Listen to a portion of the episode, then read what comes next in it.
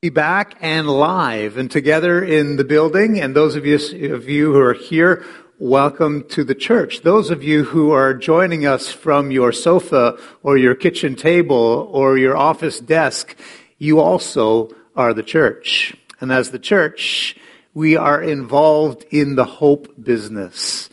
And for the past 11 weeks, we have been talking about what that means. And this Sunday, is the final message in that series. Now, it doesn't pretend to be the last word on hope, but it's the last opportunity we're going to have to be able to address it head on. And then we leave it with you with the hope that everything that has been stirred up and cultivated in you will continue to grow and spill over out of you. This morning, I want to talk with you, I think, in a very personal way about the hope of the gospel. And I want to ask you to make a decision, to take a stand. For some of you, you did that long ago. Uh, for some of you, you're not sure whether it ever really happened. For some of you, this is going to be really fresh. So, as a starting point for all of us, I'm going to ask you to reflect on this question. If somebody were to ask you, what is it that you're hoping for? What would you say? What is the big thing that you're hoping for in your life? Maybe it's something in your work, a promotion or a project or something. Maybe it's some aspect of your relationship life, a, a relationship that is broken or a relationship that you don't have but you're pining for. Maybe it's something around your health or the health of a loved one. Uh, we're all hopers, aren't we? It started when we were little. We hope for parents that loved us and, and friends who would care about us. We, we hope that we would make the team, that we wouldn't get picked last. We, we hope that we'd do well in school, we'd make good grades. We hope that when we got out of school, we'd emerge without too many debts and find a good job. Maybe we hope to get into a house. Around here, that's, that's a pretty big hope and not an easily achieved one. Then maybe we hope we'll get married and we can move a spouse into the house. And then a lot of times people will go on and they'll hope for kids. You've got to get some kids into the house with the spouse. And then you get the kids into the house with the spouse. And then you start to hope for the day that the kids will move out of the house. And that can be a hope as well. You hope to get a job and you get the job. And eventually you begin to hope that you can retire from the job. And then what is it that you hope for? It's a strange thing about us, isn't it? That we outgrow lots of things, but we never really outgrow hope. You might remember a few weeks ago, if you were with us, that we talked about this study from the Center for Disease Control, who noted that recently we've gone through a three year period where the average life expectancy of adults in North America has actually gone down. And that hasn't happened in more than a century.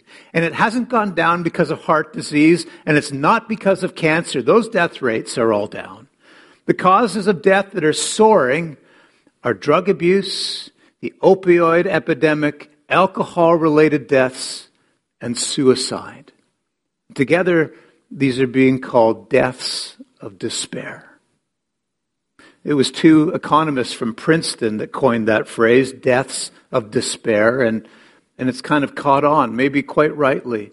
In the last 20 years, fatalities due to those causes have more than tripled. We and our children, we are literally dying of hopelessness, deaths of despair. And we know that part of the consequence of this is that in Western society, both rates of marriage and the birth rates are declining sharply in spite of increases in, in technology and the household income level and education and standard of living. Sociologists say that that happens when there's a lack of hope. Who wants to bring kids into the world if you don't have much hope for the world they're coming into? Johns Hopkins says in a study of depression that that anxiety is up across all age groups, but mostly between kids ages 12 to 17. Those 12 year olds who face cyberbullying on Facebook and, and social media induced depression. We didn't even have those things a generation ago. and now we don't know what to do about them. And then there's another strange thing happening. Really, we, we're dealing with disappointment on two fronts. First, we hope for something and we don't get it. But then sometimes we hope for things and we get them, and when we get them, we realize, well, it's not all that. It wasn't what we thought. Tim Keller quoted a New York columnist, someone who'd known a lot of celebrities before their fame, and they listed a whole bunch of them Sylvester Stallone, Julia Roberts, on, on their way. Knew them when they were still obscure. And here's what she wrote this is the quote One of the funny things was that after they got famous, if anything, they were more unhappy, more angry, meaner than they were before because the giant thing that they were striving for, that fame thing that was going to make every day okay and provide them with fulfillment and happiness, it hadn't happened. And nothing changed. They were still them. That's a great line, isn't it? They were still them. I mean, that's their problem the disillusionment turned out to, to produce in them just insufferable indifference and sometimes howling anger. It makes me wonder sometimes if, if we really thought that God wanted to play kind of a rotten practical joke on people, maybe what he does is grants them their selfish desires and then watches those things play havoc in their lives. I mean, let's face it, we're hard to satisfy, aren't we? Uh, but this actually says something quite profound. I believe it says something about our identity, about who we are as human beings. It says something about human nature. Great thinker, a profound writer, a, a Danish Christian philosopher named Soren Kierkegaard put it like this If there were nothing eternal in the heart of man, they would not despair. If there were nothing internal go, eternal going on in here, you wouldn't despair. In other words, if we're just a bunch of instincts, a lot of people are convinced that's all we are. Life wouldn't be the kind of problem it is for us. It would just be the search for survival and pleasure. But we're not just appetites. We're, we're not just instincts. There is this deeper kind of longing. One writer said it like this a long time ago. He said, God has set eternity in the hearts of men. It's in you. It's in you and you know it. That's why capitalism and, and workaholism and money and success and pleasure, it can never quite fill that thing that's gnawing away at our souls. There's a deeper question. Let's ask it like this What is your fallback hope? And what is your fallback position in life? When you don't get the thing that you're really hoping for, when you realize that you're never going to get it, when you do get it and realize it wasn't worth hoping for in the first place, what do you put your hope in then? I mean, hope in. Uh, which is what we're really going to talk about today. What do you put your hope in? Which is something a whole lot different and a whole lot deeper than hope for. Hope in, hope for. There's a, a famous metaphor. It's at the very top of your notes if you have your notes in front of you, but, but here it is also on the screen. It says, Hope is the thing with feathers that perches on the soul and sings the tune without the words and never stops at all. It's a beautiful metaphor. I, I'm not even sure exactly what it means. I just know it, it feels right to read it. Biblical writers, when they talk about hope, though, they talk about it just a little bit differently. For them, hope is an anchor. Hope anchors the soul. Hope holds you firm in the midst of a storm. Hope keeps you going when you've lost the things that you were hoping for. Doesn't that sound like a contradiction? Hope keeps you going when you've lost the things you were hoping for. The apostle Paul, he actually had almost nothing to say about hoping for things, especially things the world is preoccupied with. He rarely wrote about enjoying circumstances. And because of the circumstances of those who lived in the early days of the church, they rarely wrote to people who were enjoying good circumstances in life at all. And they pretty much never write predicting, predicting the imminent arrival of better circumstances. But they have a whole lot to say about what the human race should put their hope in. One of the most influential sets of words ever written in the human language about hope you find in Paul's first letter to the church in Corinth. Those are the words that, that Christy read for us. So if you have your Bibles, I'm going to invite you to open them up or turn them on or however you access God's Word. 1 Corinthians 15. And join me here as Paul starts with a summary of the gospel. What is the good news that you can put your hope in? Well, here it is. Now, brothers and sisters, I want to remind you of the gospel, the good news I preached to you. That news which you received and on which you have taken your stand. By that gospel you are saved. If you hold firmly to the word that I preached to you, otherwise you've believed in vain. For that which I received, I passed on to you as of first importance, and here it is that Christ died for our sins according to the Scriptures, and that he was buried. And Paul here is summarizing the good news. He says, You've taken your stand on it. Here is the solid ground. We're going to come back to that image again, to that language. And today we're going to invite you to take a stand. But what I wanted to do first was, was to give you the opportunity to test the ground that you're going to stand on. And I want to give you two big reasons why taking your stand or putting your hope in this good news is not just eminently practical and reasonable, but is also eternally profitable. So here's the first reason our hope is historic. Or maybe it's said in a better way, the good news is historical, meaning it, it really happened. I mean, isn't it important if you're going to step on ground to make sure that it's real ground, that it's solid ground, that this isn't just fictitious or imaginary, imaginary or metaphorical? There really was a man named Jesus. He lived a life like nobody ever had. He taught like nobody had ever taught. He, he, he taught in a way that people couldn't forget. They couldn't resist him. They didn't always understand him, but they just, they couldn't get him out of their minds. He never wrote a book. But more books have been written about him than anybody else who ever lived. He never posed for a painting, and yet somehow his face is the most recognizable face in the world. Nobody's even a close second. He died on a cross as a failure and a reject, and yet we know he chose to die. He embraced that death and and nobody quite understood why at the time. And when he died in a moment on that day, his movement was utterly and completely finished. Until three days later, it wasn't. Uh, something happened. Something happened that resurrected the movement.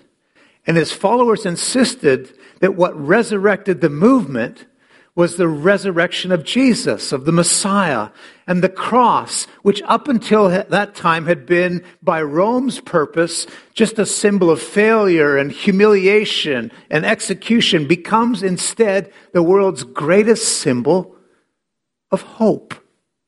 And now it adorns more graves with the hope of resurrection than any other symbol in the world.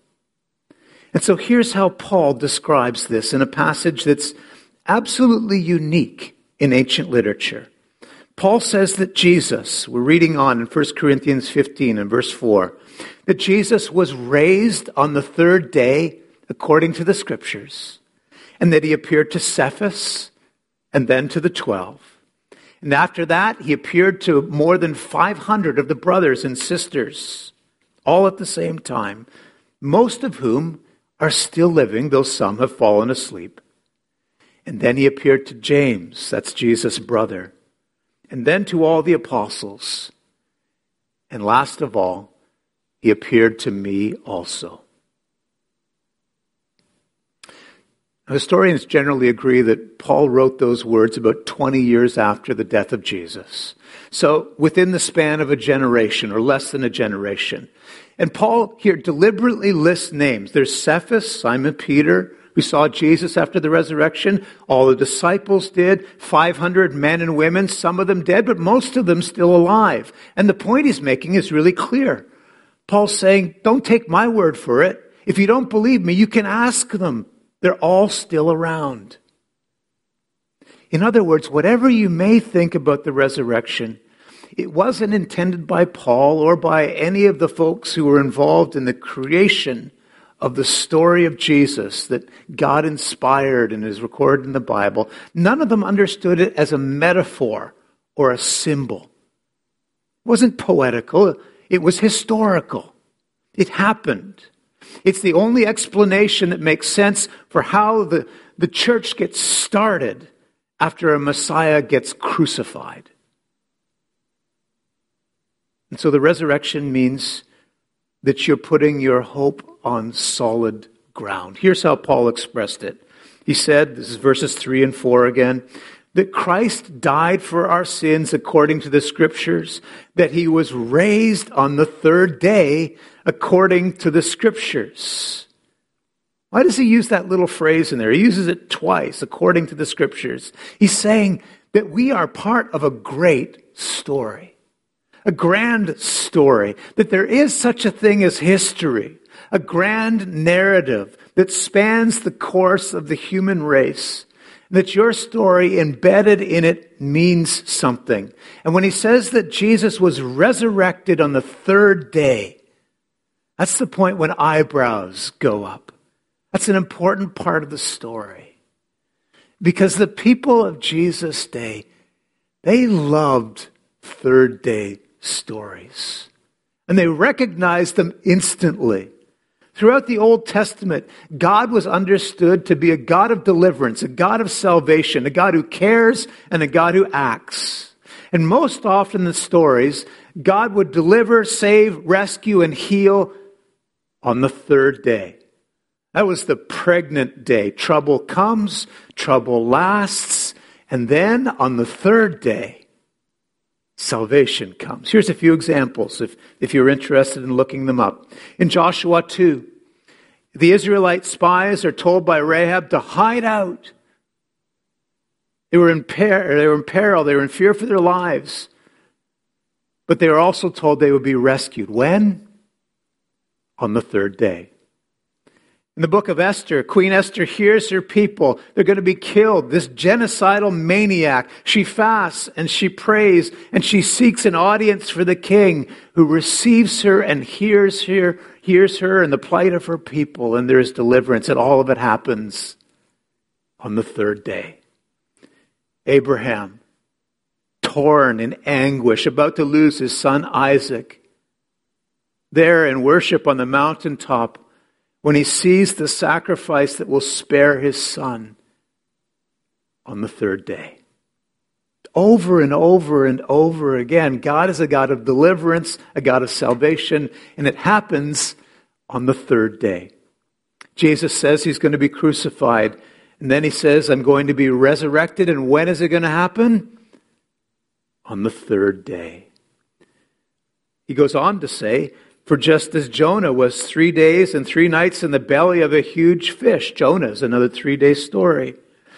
God rescues.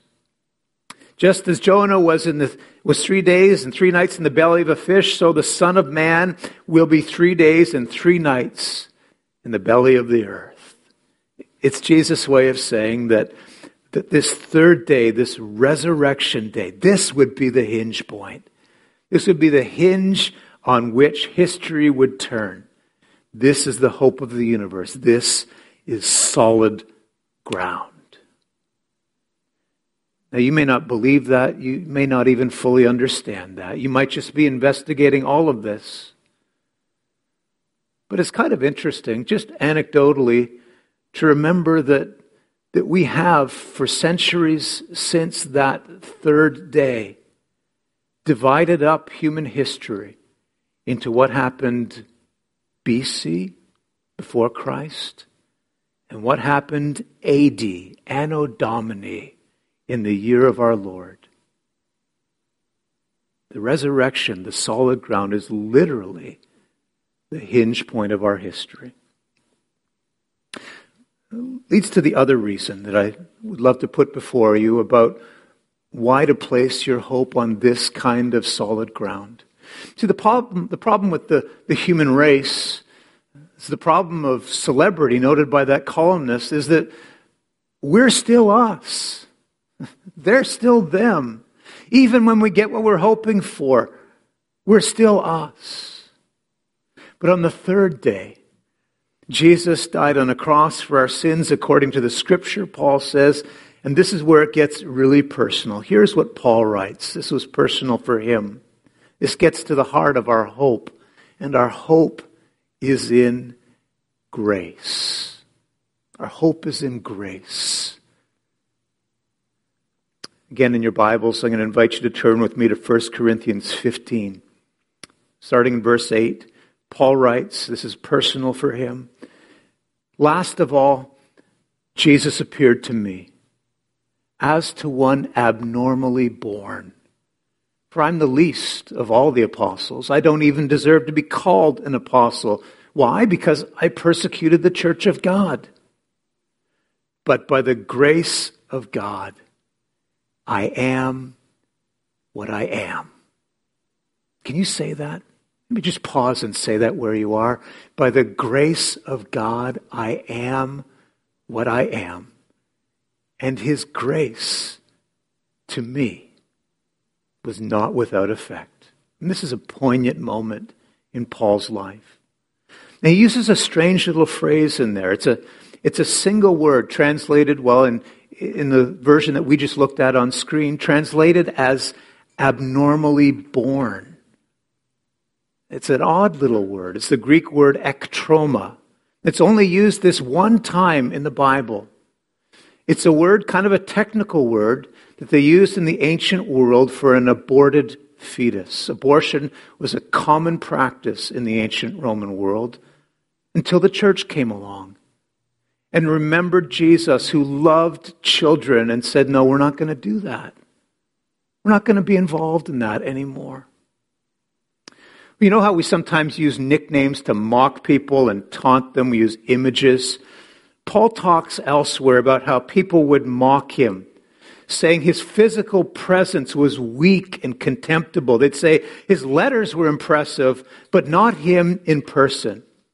He wrote to the church in Galatia once and he said that in spite of illness or deformity, they didn't treat him with contempt or scorn. In fact, the name that he takes, the Greek name, Paul, Paul actually means a little one, small, undersized. And possibly he suffered from something like dwarfism. We don't know, but he uses this word, ektroma, which was a word of contempt to say an ectroma like me, an abortion like me, a messed up, goofed up, unimpressive, sinful, guilty, separated from God who did horrible things, killed Jesus' friends, person like me. Jesus died for me. And by the grace of God, I am what I am. That's, that's grace. I mean, whoever you are, whatever you've done, that's the truth about grace. That God offers forgiveness as a gift of grace. He offers salvation as a gift of grace. He offers eternal life with God as a gift of grace. Those words in your Bible Christ died for our sins according to the Scriptures and then he was raised on the third day.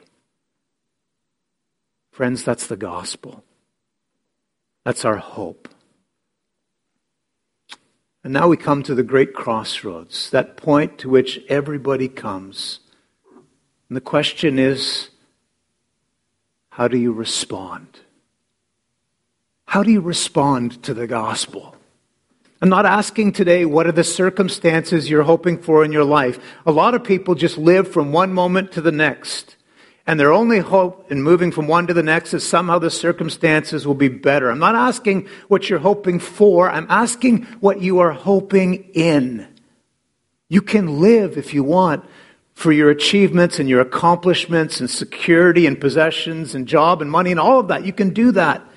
Just remember that, that we get all amped up about that stuff, but eventually, eventually it just goes in the trash bin, doesn't it? Even the things that we think could possibly never wind up there. The mansion that you pined for. One day it goes in the bin. The humble little automobile that you read about and, and dream about and long for one day winds up in a pile of rust. You are on the waiting list. From the day it was released, you're waiting still, but when it finally arrives, the PS5 will eventually be replaced by the, I don't know, PS 17. And out it goes. Even money. Even money. Eventually, it gets used up, wasted, thrown away.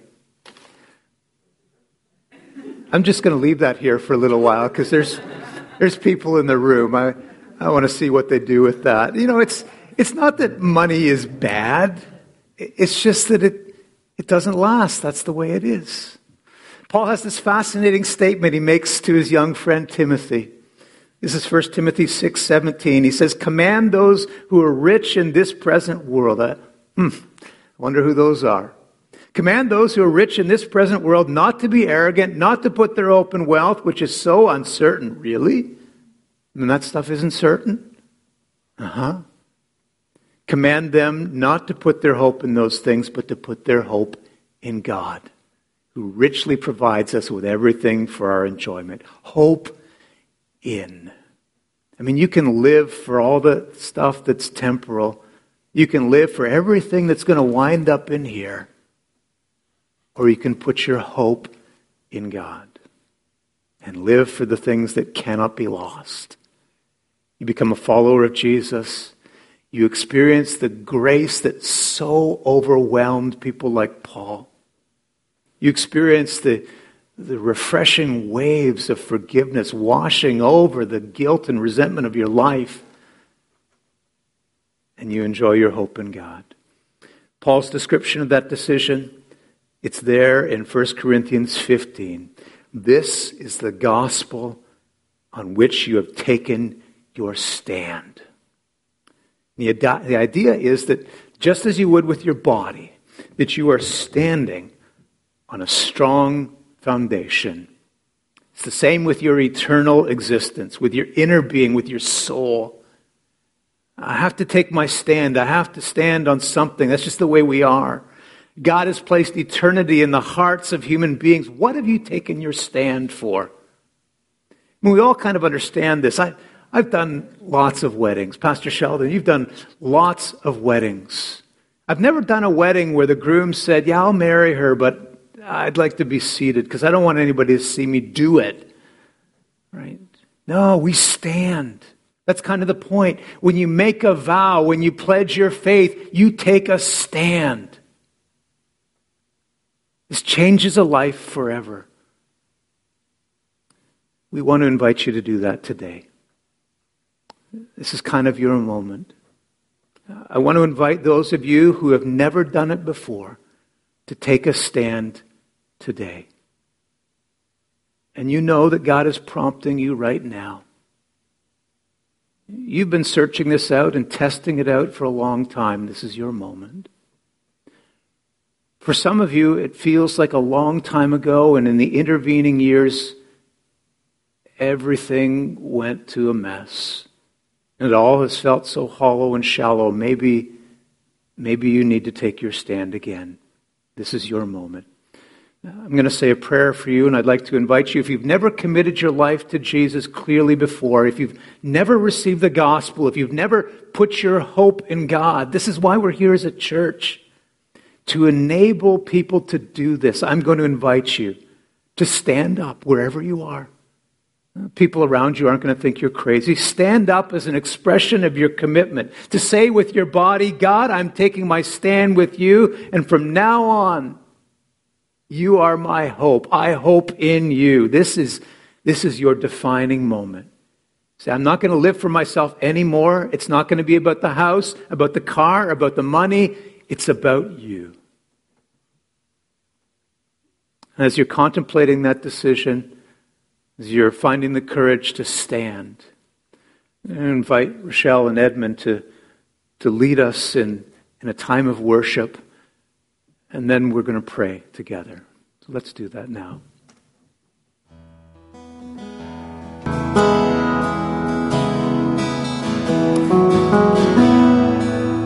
We invite all of you, wherever you are right now, bow your heads and close your eyes. This is a moment between each person and God. For some of you, this is your moment. And if you've never clearly committed your life to Christ, if you've never received the gift, the grace of the gospel, and you want to do that today, you want to say really clearly, God, I'm, I'm done. I'm done with living for myself with depending on myself, and I'm trusting in you. I'm taking my stand. I'm putting my hope in you.